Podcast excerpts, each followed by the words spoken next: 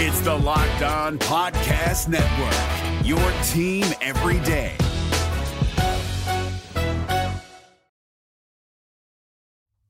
What makes a top draft pick? We get the perspective of one on today's Locked On Reds. You are Locked On Reds, your daily Cincinnati Reds podcast, part of the Locked On Podcast Network, your team every day. You are Locked On Reds, and my name is Jeff Carr. Steve Offenbaker will be along shortly. He is joined by Ty Floyd. You may have heard some about this brand new prospect to the Red system. He was drafted last year by the Cincinnati Reds, hasn't pitched yet in the minor leagues, but he is going to be a big part of the Reds' future pitching staff. And Steve got the chance to sit down and talk with him. He's a great conversation, kind of talking about his baseball journey, what led to the draft, his draft process and what he expects for his 2024. We're going to get into all of that on today's Locked On Reds podcast. Thank you so much for joining us. Locked On Reds is, of course, part of the Locked On Podcast Network. We are your team every single day. And Steve and I are lifelong Cincinnati Reds fans. We have been addicted to this team basically for our whole lives. And we've turned that addiction into information for you. Thank you so much for making Locked On Reds part of your day. Locked On Reds is, of course, brought to you today by FanDuel. Make every moment more. Right now, new users can bet $5 and get $150 in bonus bets if your first bet of $5 wins. Visit fanduel.com slash locked on to get started. And where we will get started today is Steve and Ty Floyd. All right. As you can see, we have a very special guest today. We are joined by Ty Floyd, tied the number 11 prospect, according to Baseball America, drafted by the Reds in the first round in 2023. Uh, hasn't pitched in the system yet, but that is coming very, very soon. Ty, we are so glad that you've had some time to spend with us and let Reds Country get to know you a little bit. Yes, sir. I'm excited to be here. Seems like a pretty great organization so far. So going to pro ball, you're drafted uh, in the first round by the Cincinnati Reds. So I imagine uh, as soon as that happened, you did a deep dive on the organization, figuring out what the Reds were about, what the Reds had, you know, their philosophies, et cetera, et cetera. So walk me through a little bit of your initial impressions of the organization and uh, of the big league club, of the coaching staffs. Uh, just kind of walk me through what you've learned so far. Yeah, I mean, it's uh I remember the first time I got on this, uh, I went to Arizona and stuff, and I got to feel that kind of like, like that. It's it's not like all separate stuff. Everybody's together and stuff, and like they're really locked in on their players stuff, and they really care about us all and stuff, and they have really set or set plans for all of us, so they know exactly what they want us to do and achieve that year and stuff, and they make throwing plans for us perfect and stuff to make it where it's adaptable for us. But I mean, first time I was in Cincinnati was really cool. Um, honestly, I didn't know they were they were the oldest team in baseball stuff, so that was pretty cool fact for me and stuff. But uh, the the stadium was really cool. I will say that's I didn't realize how nice the stadium was until I stepped on the field and stuff. Getting to see the background and the city and its city itself and stuff is is pretty crazy. And then I got to go on the caravan event uh, last week or two weeks ago and stuff, and I didn't realize how committed the fans were because I came from a very committed fan base and stuff, but going to see that, I mean, the places we were going, I was quite surprised about how many people were at those events and stuff and how much they cared about being in the Reds. So who was on your uh who was on your leg of the the caravan with you? Who did you get to spend some time with? It was me, Rhett Lowder, Frankie Montas, and uh, Coach Bell. Oh, very good, very good, very good. So yeah, the Cincinnati fan base is definitely very passionate. As as much as as the world's turning into a, a an NFL first uh, sporting focus, uh, Cincinnati remains a baseball town in, in, spite of itself sometimes. And and the fans, when when the Reds are when the Reds are hot, when the Reds are good, the fans are unlike anything you're going to encounter throughout baseball. I can, I can guarantee you that. And Great American Ballpark is one of my favorite places in the world. Uh, I, I, try and get back there at least three or four times a year, and uh, I just love being in that ballpark. It's it's pretty remarkable, I will say. So let's talk a little bit uh, about your interaction with the coaching staff. So you got to come up for the caravan. Uh, as you say, David Bell was on your leg. Uh, I would imagine you got to at least spend a little bit of time talking with him.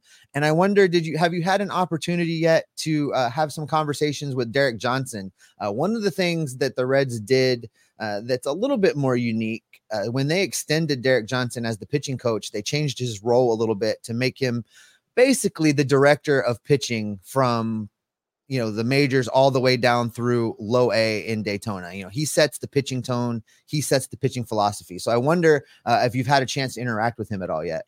I have not had an opportunity to talk to him or any of that. I mean, he's um, but all of his philosophies and stuff he believes in, he passes it down to all the coordinators and the pitching coaches that I've been with and stuff. I mean, we have a lot of meetings and everything that we've talked about in the meetings is strictly from what comes from DJ. He's um and it's great. I mean, everything he's been talking about, I uh, strongly believe in and stuff. But I, I have not gotten a chance to talk to him as well. So, are you the type of player that that likes the the analytics? Are you an information based pitcher? Do you spend a lot of time in that? What what's your level of analytics versus like old school? Just use your gut in when you're pitching. Um, I think I would have a good mix of both for me. I think big time in the offseason, I'm big. I'm a lot more analytical in the offseason stuff because that's where I know I can get better and stuff because that's the stuff that helps me understand why I'm pitching good or why I need to what I need to work on, all that stuff. So I'm a good mix of it and stuff. But I feel like when the season comes into play, I don't really care about it as much because that's the time to compete rather than worry about what's going on analytically wise. But there's a good mix of it. I believe in both of them. What was your experience with that type of information in college? I know that college is moving that direction as well, as far as digging in with the analytics, having it available in game, uh, as far as matchups and information on hitters. What's that process look like? Will you go back to the dugout during a start and and and pull a page on a guy or look something up to to figure out what you're going to do in the next at bats? Uh, what how's that process work for you? Yeah, I mean, being at the school I was at, I had every resource in the world. I mean, we, my pitching coach was the head pitching coach for the Twins the year before, so I knew everything, everything that they did in the big leagues. He incorporated into our here at LSU and stuff. So going from there and stuff, I it's kind of the same thing. I mean, I'm not the person that likes to dwell on hitters like their tendencies and stuff. I like to. uh I'm not a big scout report guy. That's personally for me. There's a lot of guys that love to have scout reports and see what they do, but for me, it's my stuff versus your stuff, and I'm going to believe in myself and my stuff compared to your stuff. So my strengths and your strengths, I'm going to bet on myself rather than bet on them. So, but I mean, of course, there's some times where I need to look at it and stuff and see, like, all right, in bigger situations later in the game, what their tendencies are, what they're going to swing at, and also I get to analyze what they did in the bats before. So, more more likely, I'm not going to look at many scout reports, but I mean, there's times I will look at them. All right, let's talk about your stuff a little bit. If I asked you to describe Ty Floyd, the pitcher, what what's that answer look like? Um, I would say, I mean, not only for me, but a majority of people, they'll tell me that I um, throw a lot of fastballs, which I don't mind. I mean, it's it's it's my pitch, what I throw the best and what I have the most success with. But I have a lot of other really good pitches and stuff. I'd say my changeup is probably my better pitch. My better off speed pitch is a pitch that I've uh, really developed over the past two years and stuff. Really uh, get a lot of swing and misses on it and stuff. But uh, of course, I got my slider and I got a curveball as well and stuff, and I'm confident in those as well. But um, big time fastball guy, we'll say. All right, and uh, that being said, obviously there's going to be a little bit of adjustments that you're going to have to make now entering into the world of professional baseball. The hitters are just going to keep getting better and better and better. Uh, looks like in college, your your pitch mix, that fastball, you did throw it a lot, upwards towards seventy percent of the time. And and you're right, you got a lot of swing and misses. You you know that fastball works well for you. Uh, if you had to if you had to move to one of your breaking pitches more often, slider curveball, which one do you think is a better pitch? Which one are you more comfortable with? I say my slider, but I throw I throw both pitches to different. I mean, it's it's all dependable on what the hitter's like. Mm-hmm. Um, I'm more I throw a lot more curveballs to lefties because that's in a way that's a more successful pitch because curveball is more up and down rather than a slider right to left. It's going into their bat path rather than going to a righty. It's going away from their bat path. And a curveball kind of they can see it. So I'm more of a slider guy to a righty and a curveball guy to a lefty and stuff. But if I had to throw to either, I'd probably say a slider. Any chance you're uh, working on adding anything else kind of screwy to the mix, or are you just focusing on those four pitches and rolling forward? Um, I mean, I'll, I won't ever say never, but I mean, right now those are the four pitches that I'm trying to work on the most. I mean, those are the pitches that I'm going to throw majority of the time. So those are the ones I really want to hone in and, and get better at and stuff. So those are the four. Hey, there might be a time where I start develop a cutter or something maybe here later on if I need to. But those are the four main. Still much more to unpack with Ty Floyd coming up here in just a moment. But before we do that, I wanted to let you know about one of today's sponsors, and that is FanDuel. FanDuel's got an amazing offer for new users. Just go to fanduel.com slash locked on, and your first $5 wager that wins will get you $150 in bonus bets back. As we roll into basketball season now with football season in the rearview mirror, we're talking NBA, we're talking college basketball. FanDuel's the place to go, whether you're talking about money lines, point spreads, total over under points for the games, and things like that. Great props. There's so many different same game parlays that you can put together with basketball season, and FanDuel is the best place to do it. You can also check out futures bets. Uh, we've been talking about this for a while for the Reds, whether you're talking about their division chances. They continue to hover around plus 350 on their odds to win the NL Central and their over under continues to be at 82 and a half despite the projection systems saying otherwise. Check all of that out at fanduel. Uh, again go to fanduel.com slash locked on new users. $5 winning bets get you $150 in bonus bets back. Fanduel is an official partner of the nba an official sports book of locked on Thanks as always for making Locked On Reds your first listen every single day. Uh, every day is coming up on the show tomorrow. We've got a lot to unpack with Jonathan India. We weren't able to get to it here today. We wanted to bring you this Ty Floyd interview, but we are going to unpack the Jonathan India two year contract because I think it means two different things and I don't necessarily know that any one of them is incorrect. We're going to have the, uh, we're going to not have the benefit of time. We're going to have to see how it all unfolds, but we will unpack for you the two big points for the Jonathan India contract on tomorrow's Locked On Reds. So make sure you're in every day or by subscribing and following us on your favorite podcasting platform. Hit that subscribe button on YouTube and click that bell to get notified whenever we've got new content for you. Steve and I will be with you all throughout spring training. Pitchers and catchers report tomorrow. That's right. Baseball season is back, and I'm so happy about that. You're not going to miss it. We're going to be with you every step of the way. And for the rest of the sports world, you should check out Locked On Sports today because they've got the first ever 24 7 national sports streaming channel on YouTube. Locked On Sports today brings you all of the local angles, like Steve and myself, on the biggest stories, as well as the national shows that cover every league. Subscribe to Locked On Sports today on your on the YouTube app on your phone or on your computer. All right, let's jump back into our conversation with Ty Floyd. All right, let's dive into a little bit about you. Uh, we like to have the minor league guys come on, especially when they're getting started in the system, so that, you know, as I said, the Reds fan base can get to know you a little bit. I think there's an advantage then to when you finally get to Cincinnati, uh, people know you a little bit already. So so let's let's dig into you a little bit. Let's talk about uh, your relationship with baseball and you know how how you ended up being a professional baseball player. Let's go way back. Let's talk about when you were a kid. Tell me a little bit about what your baseball experience was like. Were you a travel ball kid? Were you a little league kid? How did that all play out?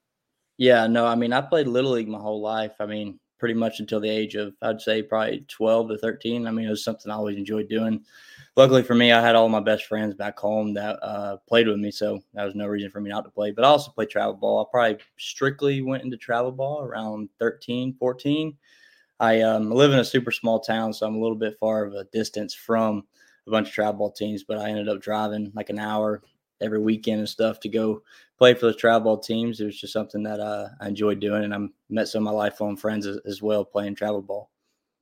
So was it the type of situation where every weekend the entire family would load up in the car and and be heading off to baseball games for the weekend? Pretty much. Mom had to get a bigger car because she knew how much stuff I had in the back for baseball, and then uh, my dad would always go. I mean, sometimes my parents had to work because as I got older and stuff, travel ball started coming in toward the middle of the week. So my mom being a administrator and a teacher and stuff, she luckily had the summers off, so she was always able to take me to the games and stuff until I started driving. And then my dad would switch with her on the weekends, or they both go with me. So it was always a lot of traveling and stuff. So you uh, you mentioned me from a small town. You uh, grew up down in Georgia, correct? Yes, sir. Ohio has this version of uh, you know, player of the year in high school sports. And it looks like your junior year, you were named some type of player of the year for your division in baseball, correct? Yes, sir. What was what was that experience like? Because I imagine that really put you on a lot of radars at that point. Yeah, that year was probably the most fun I've ever had playing baseball. Got to do it with my best friends and stuff. Got to make it all the way to state championship. But I mean, that whole year we just enjoyed. I just enjoyed being there with all the guys stuff. And when you're having fun, it's easy to be good and stuff. But uh, that was a crazy experience going through all that with all my friends and pitching as well, and then also playing position at the time because in high school everybody plays two positions. But uh, that was a great time. Probably one of the top five moments of playing baseball my whole life. At what point along the way did you realize, hey, there might be something here? I might get to keep doing this. Uh, I would say junior year. After that junior year, I started realizing stuff. I mean, I would say beginning of my junior year, I started or sophomore year, I started getting some uh, looks for colleges and stuff. And then as that, the longer I went on and stuff, I started getting these bigger schools, SEC schools and stuff. And then my junior year, toward the end of stuff, I started instead of seeing college scouts, you started seeing pro scouts and agents and all that good stuff. So when I had all those people talking to me, I figured I was like, yeah, I have a good opportunity to be able to do that and stuff. So let's look at the decision of a Georgia boy picking LSU. Uh, was was Georgia on the table? You know, this whole SEC rivalry is no joke, uh, as everybody knows. So, uh, how did you end up at LSU? Yeah, no, Georgia's definitely on my radar as well. I mean, who doesn't want to go to your hometown or home state and stuff? But um, I just went on a visit to LSU and stuff, and like it was really home. Like it felt like a home place. I could make my make my baseball career for the next three, four years and stuff. It was uh very southern based. The hospitality there was amazing. Great fan base, great coaches and stuff, and people I really wanted to be around while I was there and stuff. But it it really stuck out to me when I went on my visit there, and that's why I decided to go there. Once you get to Louisiana and you're at LSU, uh, you had a pretty remarkable College World Series experience. Talk a little bit about pitching in that game where you ultimately would strike out 17 batters uh, tying a college World Series record. Yeah, I mean, it was really cool. I mean, you don't really, I mean, I was very in the moment, so it wasn't really thinking about all the stuff that was happening, the strikeouts and all that stuff. I mean, my only mindset right then was that it's a tie ball game and we're going into the, and after this inning, we're going into the ninth inning and stuff. So that whole game, I was not, I wasn't worried about anything that was going on rather than us winning at the time. So, only thing I think the one moment when I realized like what I'd done was after the last pitch. Um, I knew I was done because how many pitches I'd thrown. So I was like, mm. that's when I really got to bring it out, take it all in and stuff, and see all the fans and stuff. It was a quite the experience, I will say. So moving from LSU, uh, I imagine pitching in the SEC pitching uh, at that level, College World Series, you know, I think that had to go a long way in in making you feel comfortable in making this jump to professional baseball. Yes, very much so. When you made that decision, you know, to walk me through that process of of what made the time right to move from LSU and and go ahead and and sign with the team after having been drafted. Yeah, I mean, I was eligible my sophomore year as well to be drafted and stuff, but um the main reason why I went to college in the first place is I feel like I needed to develop a lot more as a player. I think that was one of the things I needed to endure was all that failure and all the things that comes with college and getting to play with those competitive players and those talented players and stuff. So sophomore year, I felt like I was like, I think I can get another great year. I think I can get a lot, a whole lot better this next year and stuff. And then when we got our new pitching coach, Coach Wes Johnson, I knew that he was going to develop me a whole lot more than I. He knew I could get to the player I needed to be and stuff. So going into that year and stuff and seeing the performances and the how much more of a stride I made as a pitcher and stuff, I knew after the end of the year that I was ready to go to pro ball. There's been some talk as to his prospect value, but what does Ty Floyd expect from 2024? We'll get that from him coming up next. Before we talk about that, though, I want to tell you about another one of today's sponsors, and that is eBay Motors. Passion, drive, and patience. What brings home the winning trophy is also what keeps your ride or die alive. eBay Motors has everything you need to maintain your vehicle and level it up to its peak performance. From superchargers, roof racks, exhaust kits, LED headlights, and more. Whether you're into speed, power, or style, eBay Motors has you covered. With over 122 million parts for your number one ride or die, you'll always find exactly what you're looking for. And with eBay Guaranteed Fit, your part is guaranteed to fit your ride every time or your money back. Because with eBay Motors, you're burning rubber, not cash. With all the parts you need at all the prices that you want, it's easy to turn your car into the MVP and bring home that win. Keep your ride or die alive at ebaymotors.com. Eligible items only, exclusions do apply. eBay guaranteed fit only available to U.S. customers. We're driven by the search for better, but when it comes to hiring, the best way to search for a candidate isn't to search at all. Don't search, match with Indeed. 93% of employers agree Indeed delivers the highest quality matches compared to other job sites, according to a recent Indeed survey. And listeners of this show will get a $75 sponsored job credit to get your jobs more visibility at Indeed.com slash podcast. Just go to Indeed.com slash podcast right now and support our show by saying you heard about Indeed on this podcast. Indeed.com slash podcast. Terms and conditions apply. Need to hire? You need Indeed. You can follow the show in between episodes. Follow us on Twitter, X at Jeff Carr with three F's for my Twitter handle. Steve's is at S Offenbaker with two F's. And follow the show at Locked On Reds. There's no F's in that. Also, check out the Locked On Reds Discord page. Got a descript or got a link in the description of today's episode. We'd love to have you talking Reds baseball with us. We've got a great group of folks talking Reds baseball all year long, in between games, during the off season as we're heading into spring training, the Locked On Reds Discord page remains very active. Also, follow InsideTheReds.com. I'm writing over there. Steve's writing over there. We have Caleb Sisk. We have uh, James Rapien. There's Austin Elmore, Rick Ucchino. A lot of great folks writing about the Reds And InsideTheReds.com. Bookmark that website today. All right, let's finish up our conversation with Ty Floyd. So let's let's look at what moving forward now looks like for you. Uh, once you drafted, you didn't pitch for the Reds organization after being drafted. So I would imagine uh, with spring training right around the corner, you're kind of looking at the future now. What do you know so far about what your schedule, what your plan is uh, heading here into the 2024 baseball season? All I know is I report on the 13th. That's all I know. They, um, I mean, of course, I mean, I understand that. It's like they want to see how well I do and what I, what's best for me and stuff. But uh, I'm not sure where I'll be. I mean, wherever I'm at, I'll be excited to be at, and I look forward to making it a challenge to get up to the very top level as fast as I can and stuff. But at the moment, I do not know where I'm going. All right, so you've been out to Goodyear, obviously, and checked out the facilities there. Um, it's great little ballpark, and and the the people out in Goodyear uh, are really supportive of baseball and supportive of uh, having spring training out there. Uh, I always have a good time when I go out there. So when you when you go out to to to Goodyear now, and begin this work? What are your areas of focus? What do you feel like the the primary things you need to work on are to set yourself apart? Staying true to myself i think that's the biggest thing to me. Is like knowing what i'm good at and sticking to that and have full belief in myself and doing what i know i can do and stuff. Just i know it can be going into pro ball. You can have a lot of disbelief and stuff. I mean, because you're facing pro hitters and stuff, so you get to hit around a little bit and stuff. But you got to have the confidence in yourself and stuff. So that's one thing I'm going into there, regardless of the situation or regardless of the outcome and stuff. Still having that full belief in myself and knowing that I'm good enough to be here. I'm good enough to get hitters out and stuff. So that that'll be my main focus going into spring training.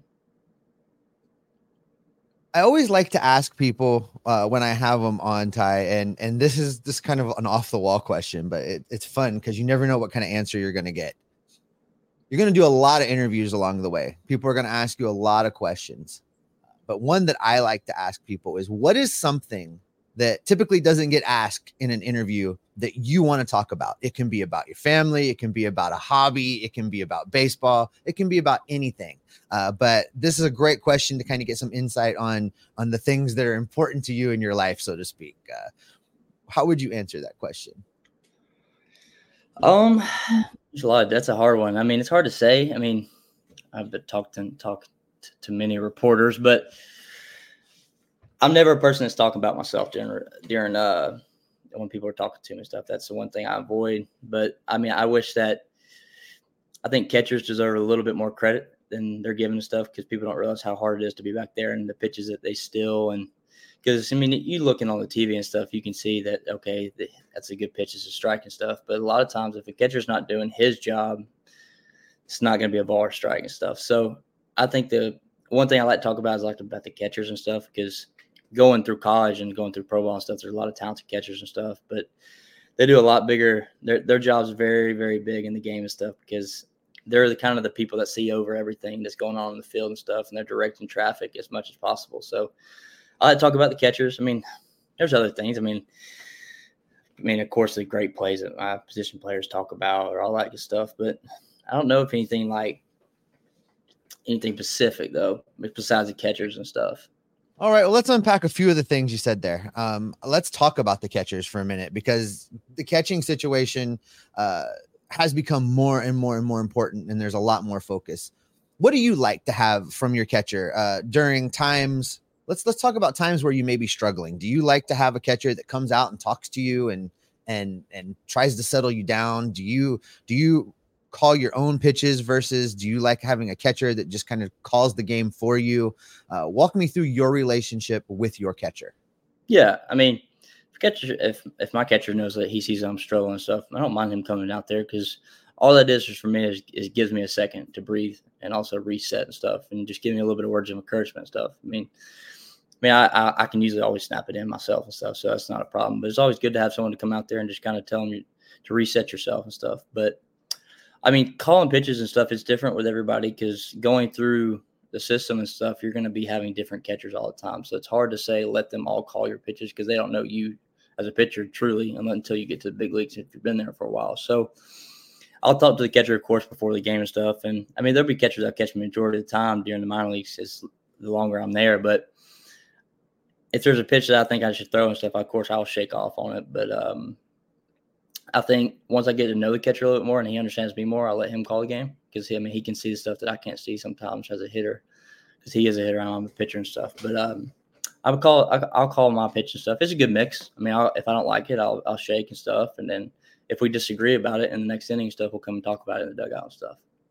What was your process like in college? Did you did you and your catcher sit down before the game and, and develop a, a, a game plan, so to speak, of what it was you were going to try and do that day, or was it just more of making sure you were on the same same page about what pitches were working better than others, and then just wait for the moment to present itself? Yeah, just waiting to see what pitches were working the best because of course, you can go into the day knowing, hey, I'm to throw this a lot of stuff, but there's times where you go warm up and you might not have it that day. So that's the days you got to start figuring out what's working for you and stuff and managing that. So that was the thing for me is that kind of stuff, just talking to each other, just uh, after my catch play and stuff and see what I'm throwing well. All right, we'll get out of here in just a second. I do want to ask you before we go, uh, what other things do you like to do besides baseball? What uh, what are off-season activities like for you? What is what does your world away from the sport look like? Um, I'm a very uh, outdoors person. I mean, I love hunting and fishing and stuff. I mean, that's one of the things I grew up on and stuff. Besides playing baseball, I've always enjoyed doing that kind of stuff. I mean, I travel a little bit. I'll here and there. I'll go to back to Louisiana or I go to Arkansas or something like that to go hunting a little bit or Texas stuff, deer hunting stuff. But also I like to play guitar. I kind of grew up on that. I mean, that's one of the things my granddad taught me as a kid and stuff. So I've played that my whole life pretty much. And um, just being outside, just getting to see the family and stuff, enjoying those times with the family while I'm here and stuff. Cause not here very much after I leave. So, but just mainly as an outdoor person. So guitar. So we should we be expecting the Ty Floyd greatest hits album to drop? You know, or live from Goodyear? We got we got something coming. We got something. Oh no, that's yeah. Although maybe for my roommates, but I mean, I mean, I, I know I'm pretty good, but I'm not. I'm not that anything special like some of those other players could be. You know, former uh, former Reds pitcher uh, Bronson Arroyo. I don't know if you know him or not, uh, yeah. but he he uh, he's a musician as well, and he uh, he's been on this show several times, and and he's putting out music, and and he plays gigs in Cincinnati, and uh, so you know, you never know. Maybe there will be a collaboration somewhere Maybe along so. the Maybe way. one day we'll have to play together. All right, listen, Ty, I really appreciate you taking the time to be here and letting uh, the Reds fan base get to know you a little bit. I am sure that we're going to be hearing lots from you. We're going to be following you along the way, and definitely as you're moving through the system, we'll we'll check in again and have you back and and discuss uh, how things are progressing. All right. Yes, sir. I appreciate it. Thank y'all for having me. The journey of a prospect is such an interesting one, and I always appreciate the opportunity that we get to talk with different prospects. I, I, I, was kind of bummed I wasn't able to join this one with Steve, but it's great to get their perspective and, and see exactly what their journey has been like, especially as you go through the draft. The MLB draft is so unique, it's far different from the NBA or the NFL draft. I don't think there's as much pomp and circumstance around it, but this is what these guys have worked for their entire lives.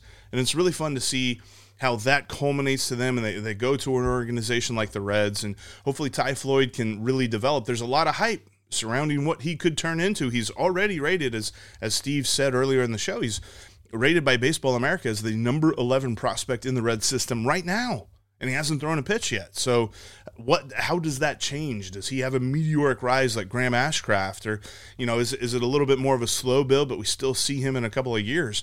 There's a lot to get into when it comes to these different prospects, and we're always going to be here with you. Hopefully, getting as many uh, prospects as we can to talk. We'll, we'll see who else we can get on the show especially as we get into spring training, uh, because it's going to be a very fun year for the major league side. But that doesn't mean that the Reds farm system stops. There's still going to be lots going on. We're going to keep you as up to date as we possibly can on the minors as well as the majors. But that'll do it for us here on today's episode. Thank you so much for checking out today's Locked On Reds. Make sure that you subscribe if you haven't already done so. Become a Locked On Reds everydayer by subscribing on your favorite podcast app and right here on YouTube. And then also click that bell to get notified whenever we've got new content for you.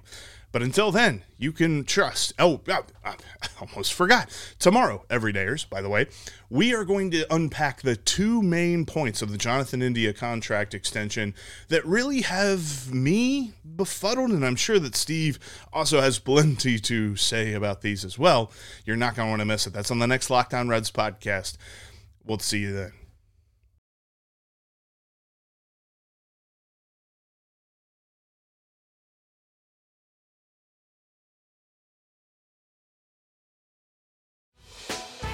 Hey, Prime members, you can listen to this Locked On podcast ad free on Amazon Music.